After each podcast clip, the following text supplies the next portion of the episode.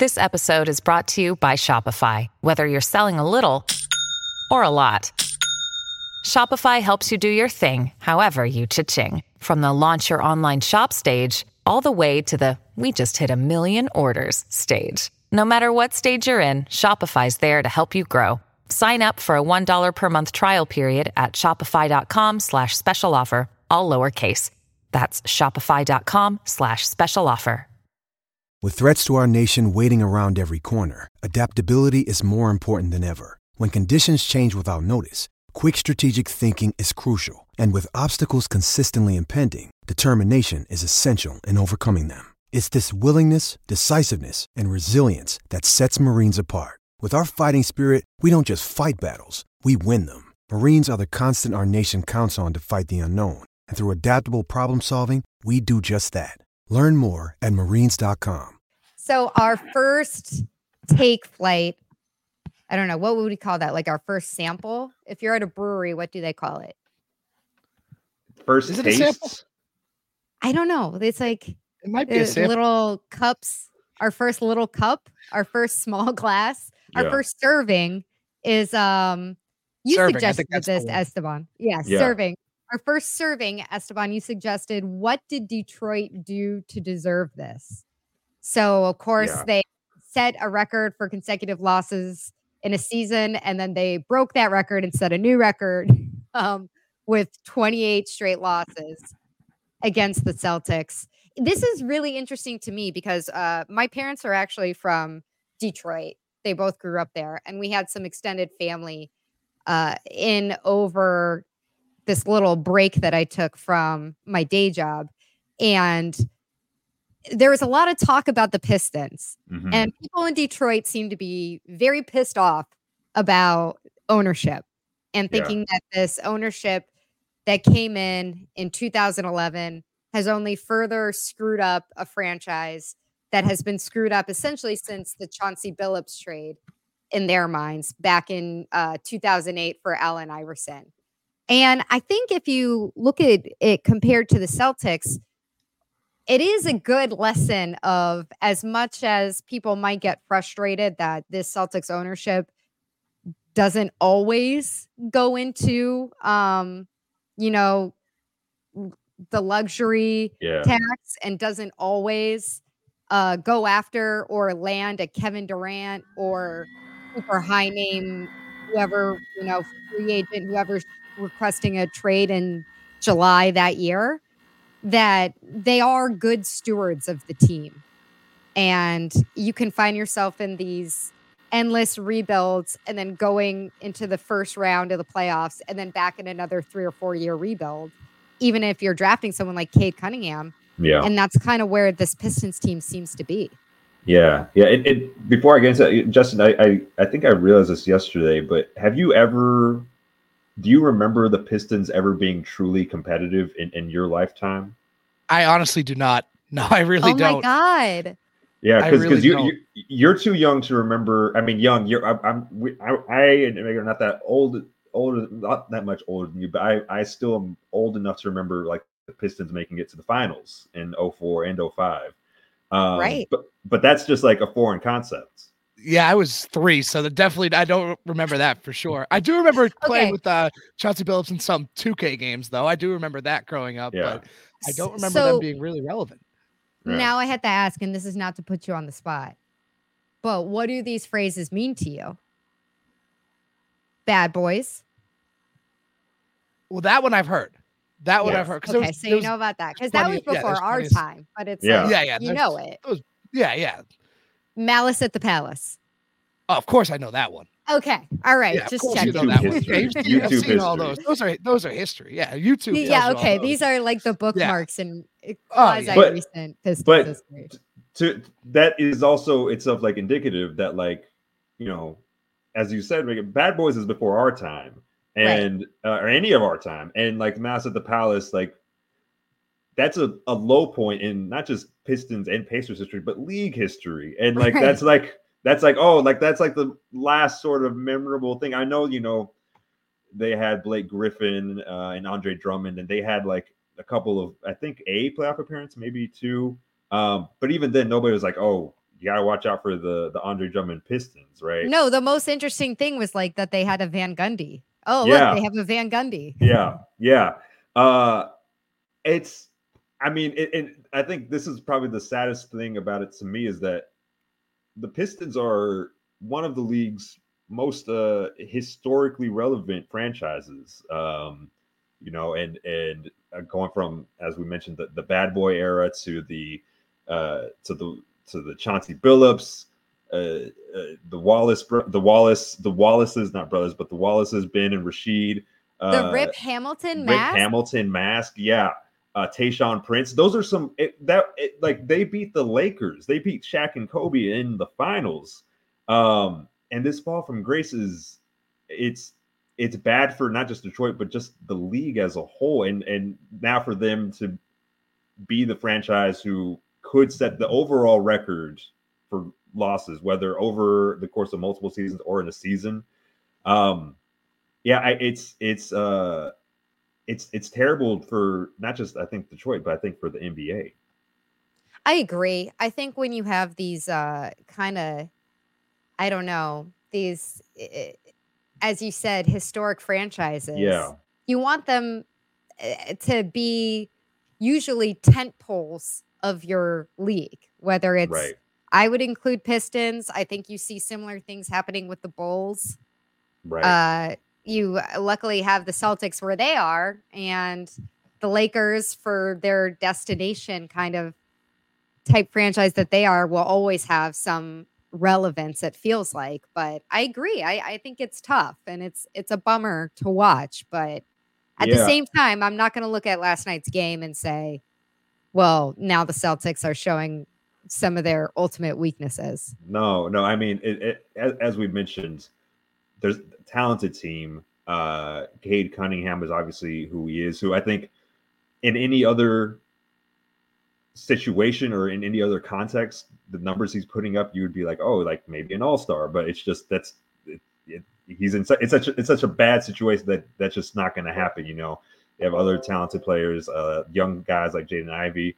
Um, something I did realize after watching uh, sort of uh, the, the game last night and looking into it, uh, they're tied right now for the most turnovers per game per team at 15.9 right now. The Pistons are. Pistons, they just can't get it out of their own way. Uh, that you know, if you're if each turnover is somewhere around two ish points, that's, I mean, my goodness, how, how are you gonna how are you gonna put yourself in a position to win? And there were two or three Yeah, last night yeah. that they just threw into the That's a crowd. good lesson. Sorry?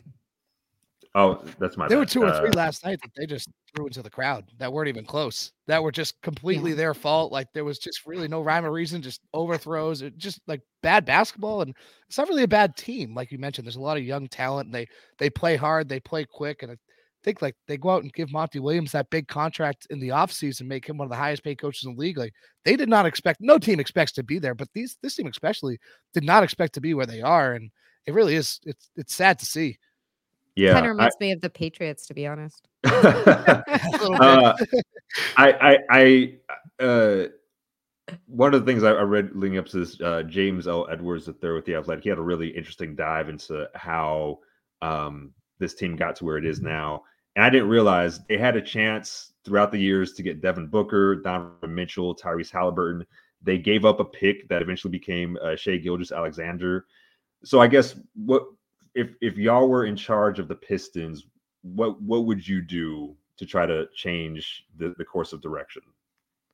I feel like it is it's almost just like a tear down job at this point. I mean, obviously you're going to keep Cade, but other than Yeah. that, I don't I don't even know where you start. It's in such disarray. And to have this much failure this early in the season, it's it it it does start you I feel like you have to go down to the studs, but maybe that's just me being fatalistic here.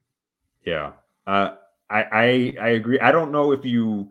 I would caution like going and saying fire Monty Williams. I don't know if that's the answer at all. no, you no, know, no.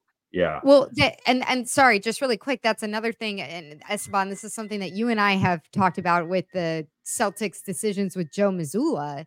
Yeah. Is that when you look at the coaching turnovers, the different spans that the Celt- that the Pistons have gone through since 2011, just churning through coaches, you know, three and four years, three and five years.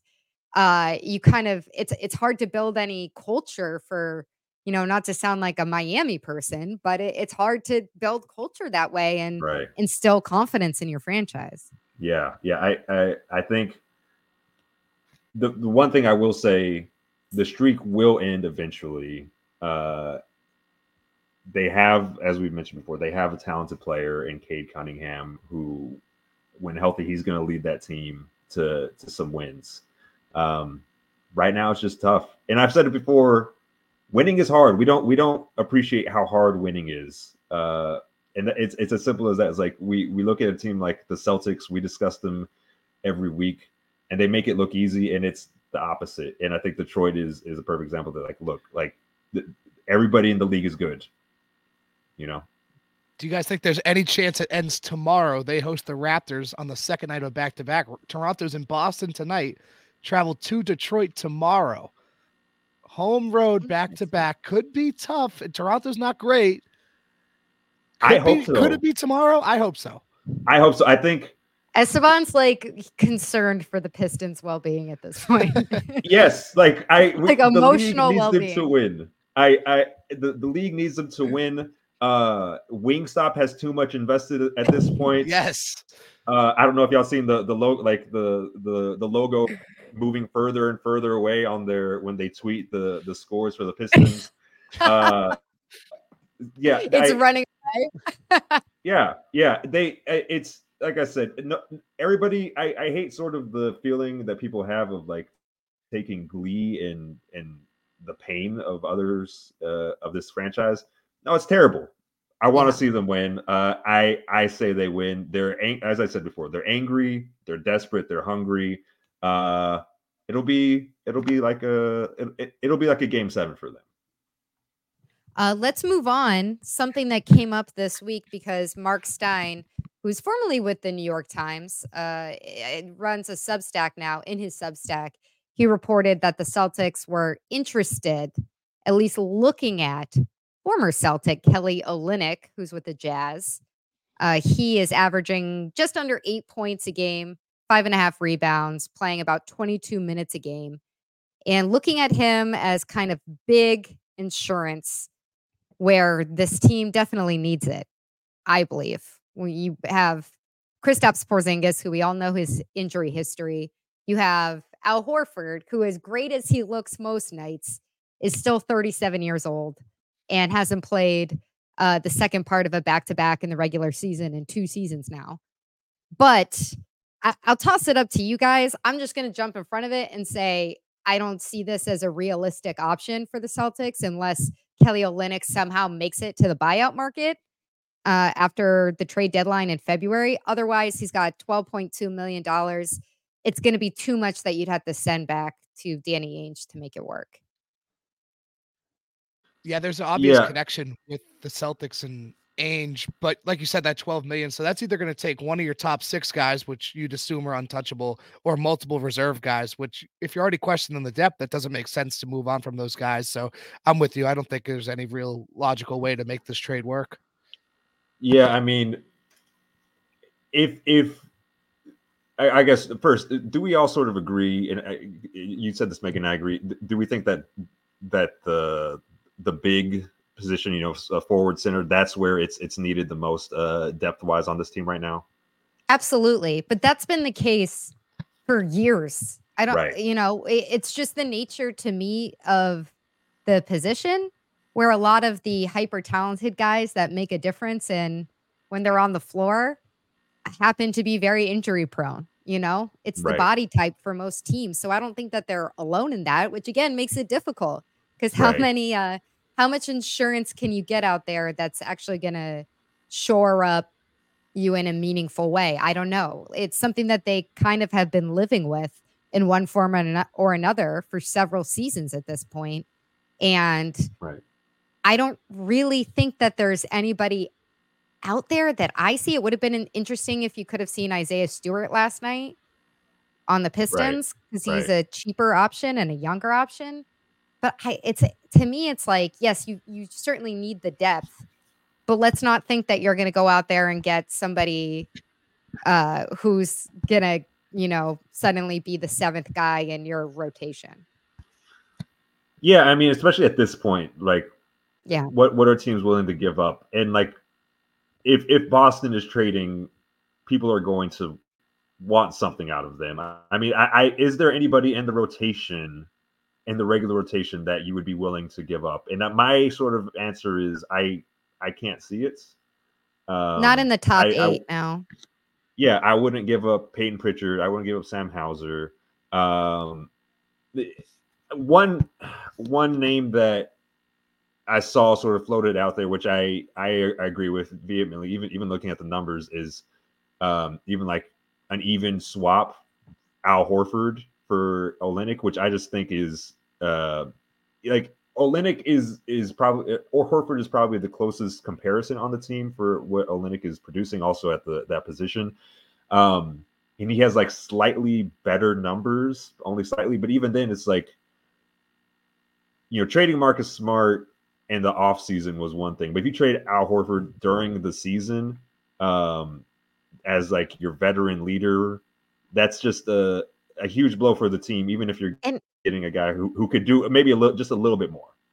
You're just getting too cute, is what I think. Yeah. It's like making a move. The only reason I think why you would do a move like that is if Al Horford is, you know, has some kind of terrible off court behavior and he's right. never been that guy. So right. I, I can't really think of how that would be a meaningful upgrade. Yeah, uh, uh Justin, you you've uh, you have have mentioned his name a lot, so I want to ask you this: Neemias Queta. Do you think he has sort of is he sort of the secret answer for for big depth? Uh, I know you know he's on a two way contract. Do you think that's like the answer that that they have? It's it's sitting there already. Well, I think it's the backup plan because they have the open roster spot right now. So you could convert his deal to a standard deal. And I think he's been good in his minutes. I think he really has to cut down the fouling. It's been a real problem. He had four again last night.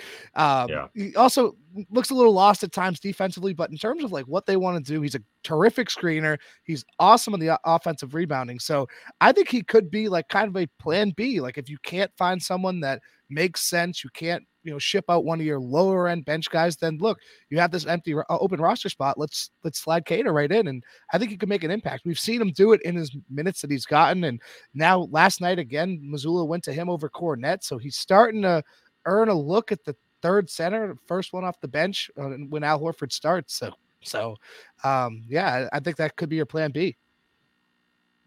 Yeah, and it's it's it is it is very much like in the vein of you know the Danny Ainge slash Brad Stevens Celtics of just like let's find a guy who was like okay in his last stop, and then he'll come here and he'll just start producing. Um, yeah, I'm, I'm really I'm really fascinated to see what, what they do with with Queta just just moving forward. I mean, do y'all do y'all see the Celtics converting that that two way into into a full roster spot?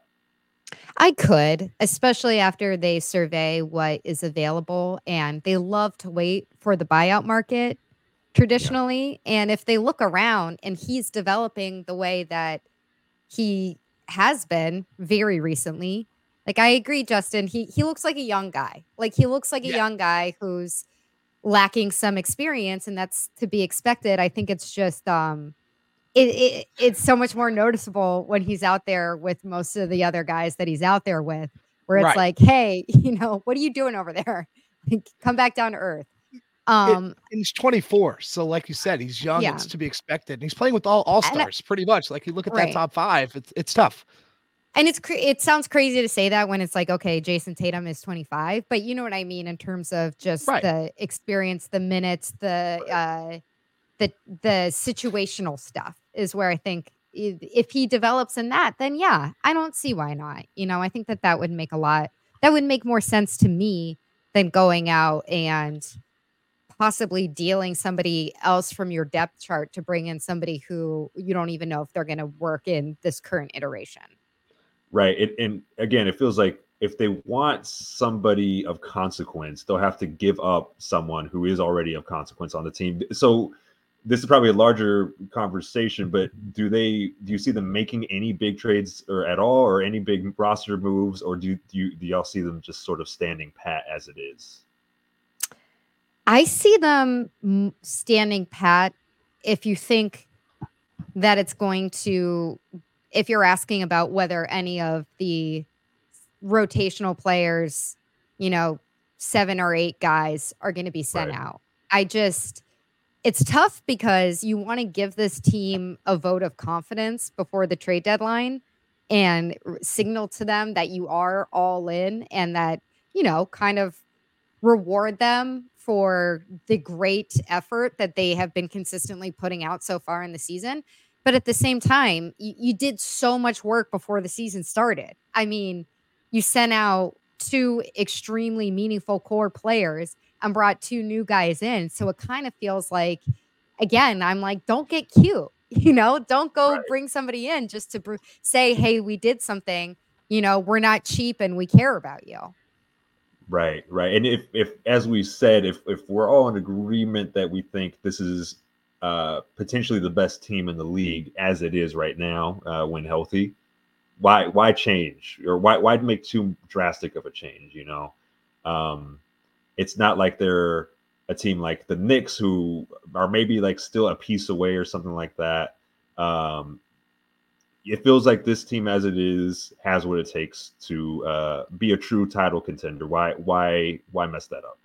Yeah, look, like you're not going to bring in a, a backup big, who, if something happens to Porzingis, is going to make up right. for the loss of Porzingis. There's certain uh, weaknesses down the depth chart that I think you're either you're you're just gonna have to learn to live with and compete with because no team is perfect.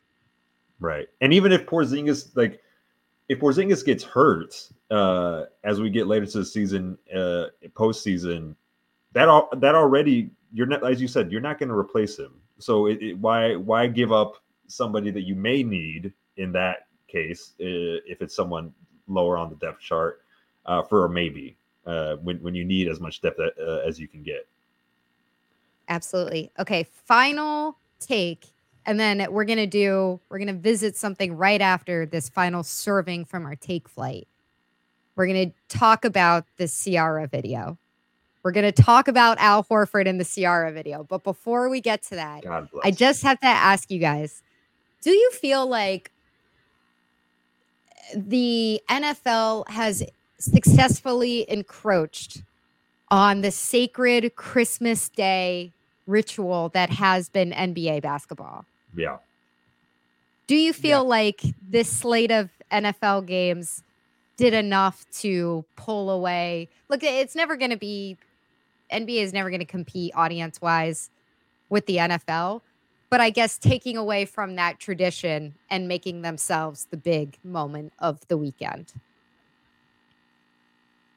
I would say no. I, I, I still think of Christmas Day as that is a basketball day um, with some football on the side. Like I, it was, I I sat and watched the the Ravens 49ers game. Uh, it was a great game, or it was at least exciting to see Lamar Jackson go off like that. Um, but I still think of Christmas Day as like, look, you have what six six ish really strong matchups um, and I think that it's why it may be the best of the holiday sport traditions, whether that's Thanksgiving football, Christmas basketball, because you know, like Thanksgiving, Cowboys and Lions are always going to play, even if they're bad.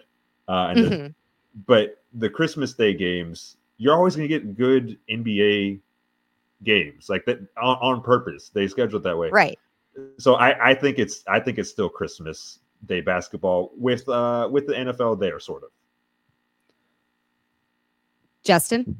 Yeah, as a basketball guy, I was I was watching basketball, but like a lot, like I was getting texts from my friends, like none of them are watching it. Like they're all watching football, and that's just kind of it falls, especially like fantasy playoffs. Now there's betting and stuff. Everyone's kind of focused on football, and I guess that's just the reality. Like like you mentioned, Meghan, like it's never going to compete audience wise. The NBA is just never going to compete audience wise. It's just it's not going to happen. Football is king when it comes to viewership and all that. So I think it is kind of intruding a little bit on the uh, marquee day in the NBA calendar. They'll never do it because of uh, the complete loss of revenue of games that they would lose, but I have always wanted the NBA to start on Christmas Day. The year that they did that, the strike year, was such a fun moment to me because I was so bummed out missing the NBA through the fall. I think it was 2011. And just sitting there waiting for might have been 2010. I'll go back and check. Yeah, but um yeah waiting for basketball to come back. It was like such a moment because again, it, you know, you always want to start with these marquee games. And I would love for that and for that to be the duration of the season. Again, it would never happen because they lose so much revenue.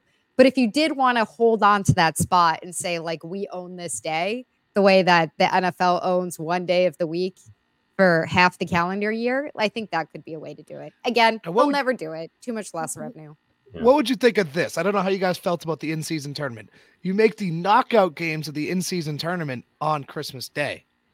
That's a great idea. I like that. Yeah. Yeah, like bring some. Don't give that away energy. for free, Justin. I, am not gonna. That's that's locked up. That's that's a slant exclusive. well, I uh I guess that it, I think it's great just because like yes, make it competitive and make it great. Right. I guess the other the, the only issue uh, probably from the NBA's perspective is that they want to get they want to guarantee their marquee names are on there. And if you have like a team like Indiana who sort of is like we're gonna have a really good run during this uh during the tournaments and we're just gonna happen to be there even though nobody necessarily thought that's what was gonna be, that could maybe like screw up a little of, of the league's grandiose plans. But if just having it be as competitive as exciting as we saw the in-season tournament do or be already that's great and there's no reason the in-season tournament has to be that early in the season right there's nothing right dictates that or you can like just it. extend it so you're not necessarily having those big tiebreakers like we saw celtics bulls like those point differentials like if you extend it they'll still be like that'll, that'll still happen because there's a point differential factor but it won't be as drastic as it is when it's a four game regular season slate, I guess you would call it, or whatever they call it. The group play slate is four games. Like yeah. you extend it out, make the group play or the the uh, knockout rounds on Christmas Day. I just think it's a good way to bring in more attention because I, from what I saw, and like the uh, the ratings and stuff, like they did really well those in season tournament games. They yeah. did. I think the only thing that you risk there is one of the points that they were trying to make was to make people watch November basketball. That's true. and That's then true. The other side would be okay, depending on the tournament schedule, you start to run up against NFL playoffs, which is just a nightmare scenario. I think even for very dedicated sports yeah. fans, it starts to go, okay, you know, one of these is an in-season tournament and one of these is looking towards the yeah. Super Bowl. It's just a tough way to schedule. But I like right. the idea. Yeah. They're gonna have to tweak a lot of that tournament. So yeah, you know, we're sure. just giving out ideas for free here. If if they do the in-season tournament on Christmas Day, uh, to Justin's point, does that mean like they have like a candy cane court that is mandated by the league or something like that? It's like snowflakes instead of the uh, yeah. You know, yeah. regular lines. They have a snowflake. snowflake. You, yeah, yeah, yeah. Uh, I, I, I could see off. it. I could see it happening, and, and everybody just please don't do that. But it, it, it, that that aside, that idea, I think uh, that works. Let's do that. I would love to see that. Okay, the most important point of the entire show so far, Anna Horford putting out this video from Ciara, this music video that Al Horford was in. What year is this from? Like I'm looking at it and Al Horford has aged very gracefully. Like I'm not making a comment on that. But my my guy is wearing a scarf indoors. Like that's definitely of an era. I don't know if you ever remember that, uh, Justin, but there was an era of like scarves are a are an all day accessory. So you take off your jacket and it's like very uh stylish for a guy to wear a scarf around like a long really? sleeve shirt. Yeah. Might have to bring that back. That's got to be like 2010, right? Yeah, the the song is Never Ever by Ciara. It came out in 2009. So Oh, I was uh, so close. So first term Obama era uh fashion. Um and yes, Al Horford who I believe is with the Hawks at the time because it was a second year why in the would he be right? So yes, he is with the Hawks. Why else would he be he- like in, in a music video with Ciara? It's just so funny. Like of all the Celtics you would think were in a music video, I don't know where he let where he ranks, but it has to be like fairly low. Um Yes. but you, you know, shout out Al. I think reading this is off of Wikipedia. Uh, so grain of salt here. So, according to Wikipedia, meanwhile, Al Horford comes up to Ciara, introduces himself, and asks her to dance. Re- realizing that she needs to let go of this frustrating relationship with her boyfriend and move on, she accepts. So, uh, he's kind of like her uh challenging, you know, sort of being like the third part of the love triangle there who, Interesting. who would have thought? I love it. I love it. We need we need more Celtics in music videos playing the uh the sort of suitor role. I What's I, the what is the last music video you watched? Because I was listening to a song with one of my friends over this last week, and they were like, and it's actually a good music video. And I was like, I don't even know where I'd find that at this point. I had to search it out on YouTube. yeah, uh everything is all YouTube now, or even I don't even think it's like YouTube anymore. It's just like make a song go hot on TikTok, and then that's, That's where true. that's where people hear it. Uh, and they used to have who- those channels that would play the music videos like on cable. Like they'd be like, Are you the- talking about the an early- MTV terp? No, no, no. Like there's like they had these channels that would just play the music videos. Terp's Like, like, talking about it like it's like an like an alien civilization. no, they Like, used to. Well, I'm, used a, I'm a cord cutter, so yeah, it is a little. It's a little bit alien to me. Are you talking about like the MHZ channels? Yeah, Where you'd like go they through and it the would be music videos. Hip hop, classic hits. Yeah, but they would play the music videos just over and over again. Yeah, yeah, like yeah, like uh it's it's it it was still technically MTV, but it was like MTV Jams would be nothing Oh, but yeah. music videos. Uh, I think VH1 had a, a similar a similar thing. Um, so which current Celtics, uh, Al Horford aside, would you think would be best suited for to be in an R and B music video? I think, you know, Jaylen Brown has already did like sort of the homemade video with him and his brother for his mom that one time.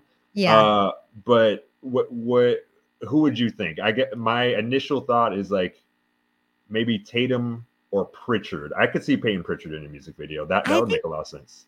Yeah, Tatum is an obvious one just because of his, you know, star level and Right. how much he's already in commercials. Dresses well. He- His, his acting has improved a lot. I was saying that about the Sports Center commercial that he's in, where he walks into Yeah. the meeting room and somebody was like, he doesn't even talk in that commercial. And it's like, maybe that's why it's good. um, I would have to go with Luke Kornet. I would really like to see Luke Kornet, maybe in I don't know, like uh uh Megan Thee Stallion video. yeah, You know? he, he He- could he Luke could just be could be in WAP Part Two or something. he could be doing like the the butterfly bird thing that he does. Uh, I would I would pay to see it. I would pay to see it. That's that's a good pick. I love the Sure. Pick. That's great. Um, Yeah. I, I think I have to go with Pritchard too. Like you- you've seen that video of him like dancing in front of the fridge. I was like, I would love to see that like a music video. Like incorporate that somehow. I would love that. I think Pritchard's a good one. Uh, but Kornet step Kornet would be hysterical. That'd be the best one. Just giving out Favorite. free ideas. Well, I think Favorite. we're running out of time. We've gone pretty long today, but it was a big week for the Celtics. We will be back next week after New Year's. You guys have a great New Year's. Terp, you take it easy because you're so young. I, am worried about you on a holiday like this. I know you get crazy out there. It's actually my birthday on New Year's Eve too. So What? even more. Yeah, New Year's Eve. hold on, hold so on, hold on. Wait, before we go. So wait, were you one of were your parents like hoping that you would be uh like the first baby born in Massachusetts or something like that on New I- Year's Day? Knowing my mom, she probably was. I've actually never asked it. I, maybe I'll do that now. I'll go give her a call and ask. But uh, yeah, New Year's Eve. So actually, on my birth certificate, it says that we were born at night, but we were really born in, at in the morning. It was like eleven fifty five in the morning, but on the birth certificate at night. So like. I- I could claim that, like, oh, I was almost a New Year's You're first baby so born in Massachusetts, but I was close. But yeah, God bless. Well, happy early birthday. Thank you. that's- that's Happy wonderful. early birthday, Terp. I'll bring you a Thank cupcake you. next week. oh, thank you so much. All right. See you guys. All right, y'all.